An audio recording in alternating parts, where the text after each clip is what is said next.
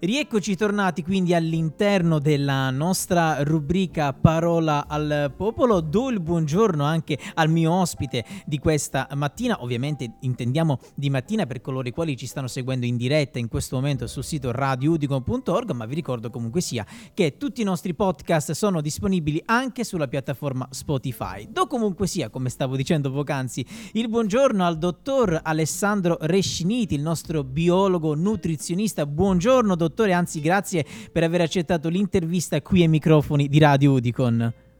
Buongiorno a voi, buongiorno a tutti. Buongiorno dottore, buongiorno. E allora, mm, dottore, con lei oggi andiamo a parlare di una situazione purtroppo momentanea. Lo stiamo vivendo praticamente tutti i giorni, nel momento in cui ci stiamo, eh, stiamo parlando, in questo momento stiamo registrando, ci troviamo verso la fine del mese eh, di luglio, quindi siamo in piena estate. Ebbene, eh, cari amici di Radio Udicon, lo state notando anche voi, stiamo vivendo una crisi climatica quasi senza senza precedenti con questo caldo afoso che rovina purtroppo le nostre giornate. Ma eh, perché abbiamo voluto eh, come ospite, siamo molto onorati di avere come ospite il dottor Alessandro Resciniti, biologo nutrizionista. Perché lo abbiamo voluto avere? Perché eh, sappiamo benissimo comunque sia che in linea generale l'alimentazione è di fondamentale importanza per affrontare le nostre giornate lavorative, sportive e non solo. Ma quando entra in gioco, ecco, questo caldo afoso,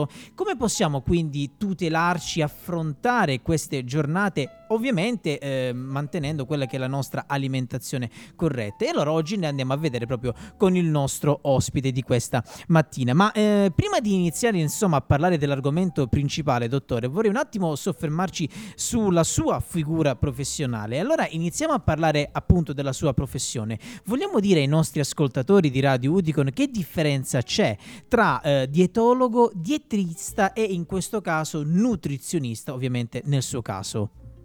Assolutamente sì, spesso infatti molte persone eh, confondono le figure. Eh, ci sono tre differenze sostanziali.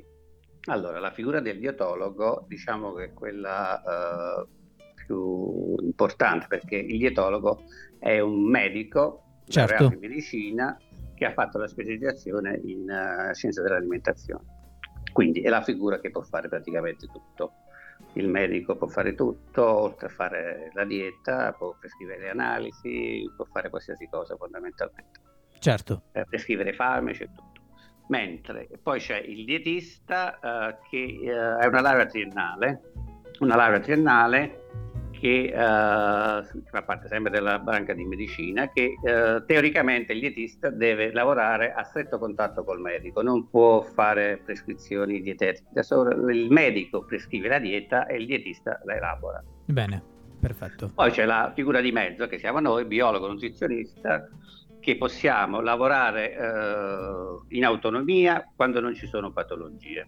Quindi possiamo uh, visitare il paziente da soli, uh, scrivere la dieta le, se, se, non ci sono patologie. Se ci sono patologie possiamo, lavoriamo comunque in autonomia, però ci vuole la, la, la, la diagnosi certo. giustamente certo. il medico. Certo. Questa è la differenza sostanziale. Certo, perfetto. E allora continuiamo un attimo a parlare sempre della sua professione. Quali potrebbero essere in linea generale i maggiori disturbi di una cattiva alimentazione? Quindi andiamo a parlare a livello generale, ecco. Allora, la cattiva alimentazione eh, può essere in difetto o in eccesso, quindi si può andare da uh, problemi uh, che possono andare dalla, fino, alla, fino alla, alla, all'anoressia. Sì. Però uh, diciamo che quello che cui capita più spesso di assistere sono problemi di una alimentazione, un, un'iperalimentazione. Certo. Poi accompagnata spesso da vita sedentaria ci può creare problemi di aumento del colesterolo, eh, si può innescare l'aumento della pressione. La cosa importante è capire che la, il grasso corporeo che fa più male è la, quello a, a, livello addominale, circonfer- la circonferenza addominale, perché certo. la, il grasso corporeo distribuito sul corpo è, è, meno pericoloso, mentre un aumento della circonferenza addominale eh, può creare, può portare problemi fino alla sindrome metabolica, che ci può portare fino al diabete quindi aumento della glicemia, aumento del colesterolo, aumento dei trigliceridi, aumento della pressione arteriosa e tutte queste cose si, se non vengono contrastate alla fine basterebbe poco, una certo. sana alimentazione e un po' di attività fisica eh, giornaliera ma attività fisica leggera, insomma. Ecco. Certo, certo, A certo. volte è sufficiente fare una passeggiata tutti i giorni di un'ora e può essere già sufficiente, poi dipende dai casi. Insomma. Certo, certo, assolutamente. Ecco, ma adesso eh, concentriamoci un attimo su quello che è l'argomento principale della nostra intervista. Parliamo adesso quindi di questo caldo anomalo che sta colpendo il nostro paese e io aggiungo anche non solo. Ehm, pensa che ci potrebbero essere delle gravi conseguenze per la nostra salute? Ecco, quanto può incidere sulle nostre abitudini alimentari? Beh, quest- con questi caldi anomali, eh, ovviamente chi deve stare più attento sono i bambini e le persone anziane. Ovviamente, eh, vabbè, le linee guida sono quelle di evitare assolutamente di uscire nelle ore calde. Certo. Eh, e eh, bisogna limitare soprattutto eh, l'utilizzo di grassi saturi, quindi affettati, salumi, formaggi stagionati perché sono ricchi di grassi saturi che possono influenzare sul nostro stato di salute. Certo, negativamente. Quindi. Negativamente, ovviamente. Certo. La, la, prevalenza deve essere quella di mangiare, bere tanta acqua soprattutto, ecco. e uh, pre, preferire uh, carni bianche, pesce, e frutta e verdura. Frutta e verdura in questo periodo, soprattutto anguria che è ricca di acqua, ecco. frutta di stagione in ogni caso. Certo, uh, certo. Albicocche che sono ricche di potassio, pesche, eh, ciliegie, eh, tutti questi frutti con vari colori che sono ricchi di antiossidanti, di vitamine, sali minerali che Bene. ci possono aiutare ad affrontare questi caldi e non deve mai mancare, non devono mai mancare eh, la verdura ecco. verdura fresca di stagione o anche verdura d'estate si preferisce normalmente la verdura fresca, però certo. anche la verdura cotta può andare bene, l'importante è che non sia saltata in padella con un litro d'olio. Insomma. Ecco, certo, questi piccoli particolari. Ecco. Eh, bisogna utilizzare uh, l'olio extravergine di oliva, bisognerebbe utilizzare per condire solo olio extravergine di oliva, ma a crudo. Ecco, ecco. Questa è una cosa importante perché l'olio extravergine di oliva è ricco di antiossidanti, fra i più potenti, vitamina E tocoferoli, che però se andiamo a cuocere perdono si perdono queste sostanze nutritive. Certo. E in più, come tutti i grassi, l'olio comunque certo. eh, è comunque un grasso che se portato a temperature elevate può diventare anche tossico. Ecco, paradossalmente quindi se l'olio viene cotto, quindi saltato in padella, perde tutte quelle che sono le sue proprietà nutritive cioè, che esatto. viceversa se messo invece a crudo su un alimento che può essere sulla verdura come la carne come il pesce, la corretto? Carne, pesce, sì. ecco, Infatti ecco. io consiglio sempre a tutti di cucinare senza olio e di aggiungerlo solo a fine cottura. Ecco, ecco, fantastico. Per cucinare basta utilizzare una padella antiaderente, mettere al posto dell'olio un po' d'acqua, al limite un, po' di vino bianco che tanto evapora, certo. utilizzare tutte le spezie che si preferiscono, poi si possono fare un sugo, qualsiasi cosa, certo. qualsiasi pietanza ma l'importante è aggiungere l'olio solo quando abbiamo spento il fornello Perfetto. e nelle giuste quantità perché l'olio, come, anche se fa bene l'olio extravergine d'oliva, è comunque un grasso e come tutti i grassi contiene 9 kcal per grammo ed è nella scala dei valori quello più alto in assoluto, più del doppio dei carboidrati e delle proteine. Insomma. Caspita, bene, bene. Che ne contengono solo 4. Ottimo, perfetto. Quindi c'è questo falso mito della pasta che fa ingrassare. La pasta fa ingrassare, dipende come la condisci.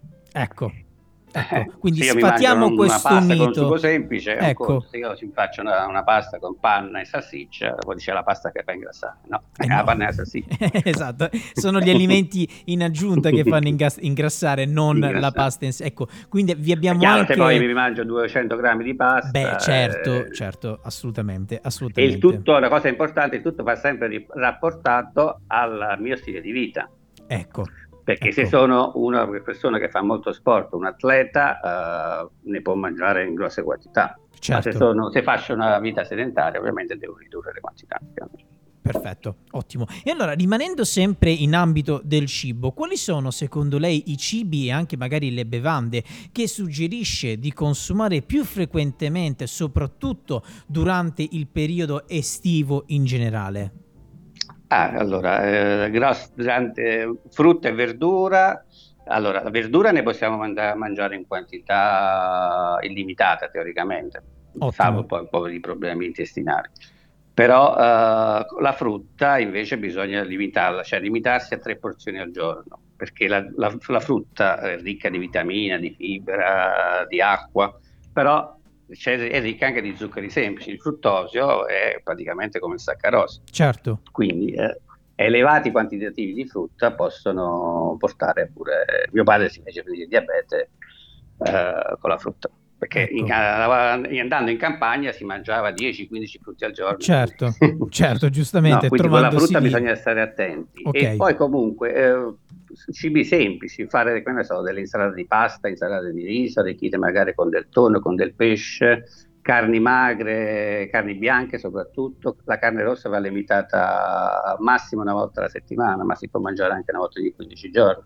Legumi magari, anche del, fagioli, lenticchie, ceci, si possono fare delle insalatone di, di legumi anche, Beh. che sono ricchi di fibra, che hanno bassa, un basso indice glicemico, frutta secca anche, la frutta secca da accompagnare che dà molta energia, sono proteine vegetali ad alto valore nutrizionale e sono ricche di noi ci troviamo gli omega 3, potassio, nelle mandorle troviamo il calcio, insomma Ottimo. Perfetto. Questi sono eh, le, le, diciamo, i cibi da, da, prediligere. Ottimo. E poi soprattutto evitare eh, il consumo eccessivo di alcolici perché durante l'estate comunque porta alla disidratazione e con questi caldi poi si finisce per sudare ancora di più. Ecco, ecco. E, e bevande gassate e zuccherate. Quello no, uh, quelle vanno uh, limitate. La cosa più dissetante è, è l'acqua, non c'è niente da fare. Perfetto, fantastico. E, allora, magari fate sì. giusto un consiglio, sì, invece sì, di certo. comprare questi tè confezionati che sono strapieni di zucchero, uno magari si fa il tè fatto in casa, ci mette ecco. questo quantitativo di zucchero, magari la stevia, che è uno dei dei pochi, eh, l'unico diciamo, dolcificante naturale con un po' di limone lo mette in frigo e se ne può bere quanto ne vuole, magari un tè leggero fatto così. Ecco, infatti mi ha anticipato perché le volevo anche fare una domanda off topic, proprio mi ha anticipato quello che le volevo chiedere anche a livello personale. Sa, tante persone anche per sbrigarsi, per fare prima, acquistano soprattutto durante il periodo estivo quelle bustine di tè esatto. già uh, preparate. Ecco, possiamo dire che quindi all'interno di quelle bustine c'è più concentrazione concentrazione di zucchero quasi che Assolutamente, di tè. Certo, c'è tantissimo zucchero. Anche perché... Pensi che in, in una sì. lattina di, uh, di, tè freddo, di Coca-Cola arrangiata, ci sono tre cucchiai e mezzo di zucchero. Una Caspita. lattina da 33 cc. Caspita. Tre cucchiai e mezzo di zucchero. Praticamente quasi più della metà sostanzialmente esatto. della lattina Quindi è pieno di zucchero. bisogna stare molto attenti. Ecco. Perché anche, perché se anche si sta attenti con, uh, con l'alimentazione, poi se beviamo con grande frequenza questo tipo di bevande, comunque introduciamo un, un quantitativo di zuccheri semplici esagerato. Insomma. Ecco, ed è qui che entriamo anche in gioco, anche noi del Ludicon, eh, caro dottore. Noi diciamo sempre ai nostri ascoltatori, sia tramite qui Radio Udicon, sia anche tramite i vari social del Ludicon in generale, di leggere con molta attenzione le etichette di qualsiasi alimento.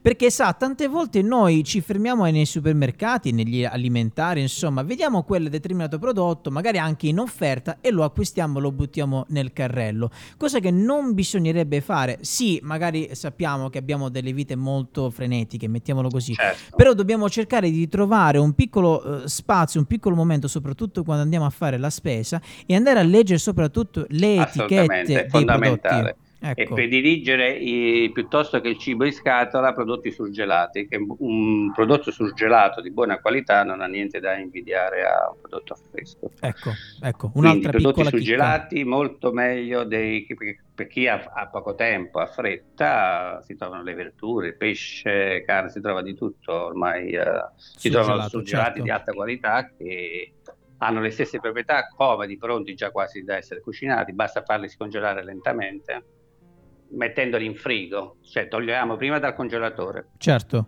Mettiamo in frigo la sera prima così eh, la mattina sono pronti per essere consumati. Ottimo quasi Ottimo. come se fossero freschi. Ottimo, perfetto. E allora, dottore, nell'ultima uh, domanda che vorrei porle, eh, quanto è importante, quindi abbiamo parlato ecco, di alimentazione, di cibo e quant'altro, quanto è importante quindi secondo lei rispettare quotidianamente il numero e gli orari soprattutto dei pasti, soprattutto la prima colazione che deve essere privilegiata rispetto agli altri pasti? E inoltre le volevo chiedere, potrebbe essere quest'ultimo un ottimo rimedio per iniziare bene bene la giornata anche con queste giornate che stiamo vivendo con temperature oltre i 40 gradi? Assolutamente sì. Allora, molte persone, purtroppo tanti miei pazienti, quando vengono da me, eh, saltano completamente la colazione, che è invece il passo più importante della giornata. La colazione deve essere abbondante e varia. Ecco. Quindi la cosa fondamentale è fare una buona, una sana colazione dove ci possono, possiamo aggiungere la frutta, cereali integrali, eh, frutta secca, aggiungere anche un pezzo di cioccolato fondente. Il cioccolato fondente sopra l'80%, 80, 85, 90%, è un ottimo antiossidante eh, perché non ci sono zuccheri. La cocoa è addirittura abbassa il colesterolo, fa bene anche alle cariche. Ottimo. Quindi eh, la colazione deve essere abbondante e più varia possibile.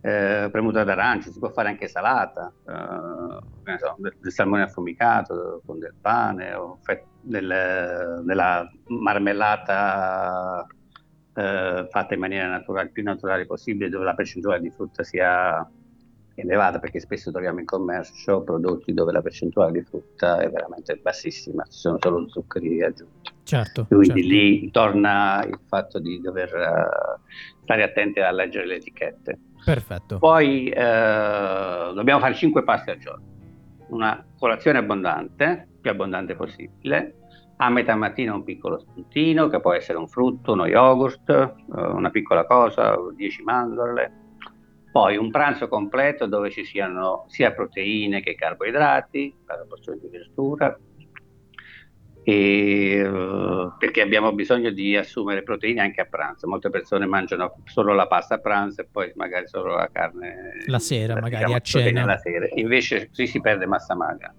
Bisogna mangiare una quota proteica anche a pranzo. Uh, la giusta quantità ovviamente dipende dal dispendio energetico che abbiamo di, di pasta e di pane a, a, metà pomeriggio facciamo una merenda, che può essere anche lì, visto il periodo estivo, frutto, una fetta di anguria magari, di melone, visto che con questi caldi ci aiutano a, a reintegrare un po' di liquidi. Certo.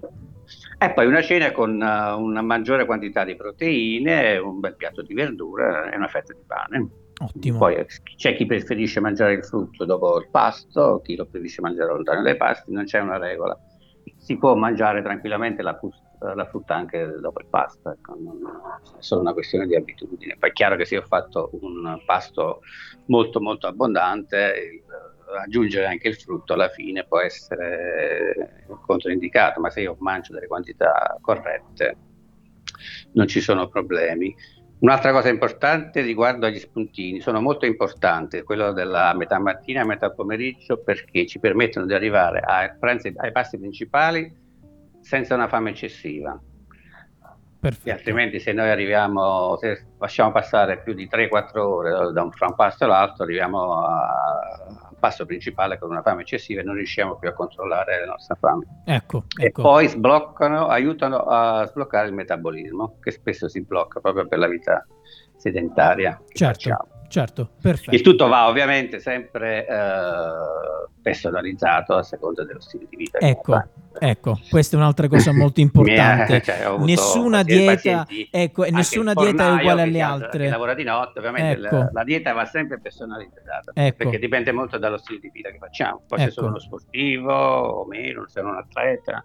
Ecco, ecco. Ci sono tante variabili da, certo da tenere in considerazione. Certo, certo, certo, certo. Perfetto. E allora, dottore, che dire? Io la volevo innanzitutto ringraziare ovviamente per il suo tempo, il tempo che ci ha dedicato per questa nostra eh, fantastica intervista. Anzi, spero magari, mh, perché no, di risentirci magari in futuro per continuare sempre a parlare di corretta alimentazione, perché è un argomento dove non si finisce mai di parlare. Ecco, magari in questo momento abbiamo ehm, preso la palla al balzo, ecco, mettiamolo così, per questo caso caldo anomalo e quindi abbiamo visto insieme al nostro dottore come affrontare questo caldo anomalo, questo caldo afoso anche con l'alimentazione, però potremmo anche ritrovarci magari perché no nel periodo invernale e parlare anche di come affrontare il periodo invernale parlando sempre di corretta alimentazione, ovviamente se per lei andrà bene. Certo, certo, dottore. molto volentieri, assolutamente. Perfetto. Mi, mi, fa sempre piacere parlare di, di sana alimentazione. Perfetto, ottimo. E allora quindi ringraziamo ancora una volta il nostro ospite di questa mattina per per la rubrica Parola al Popolo, il dottor Alessandro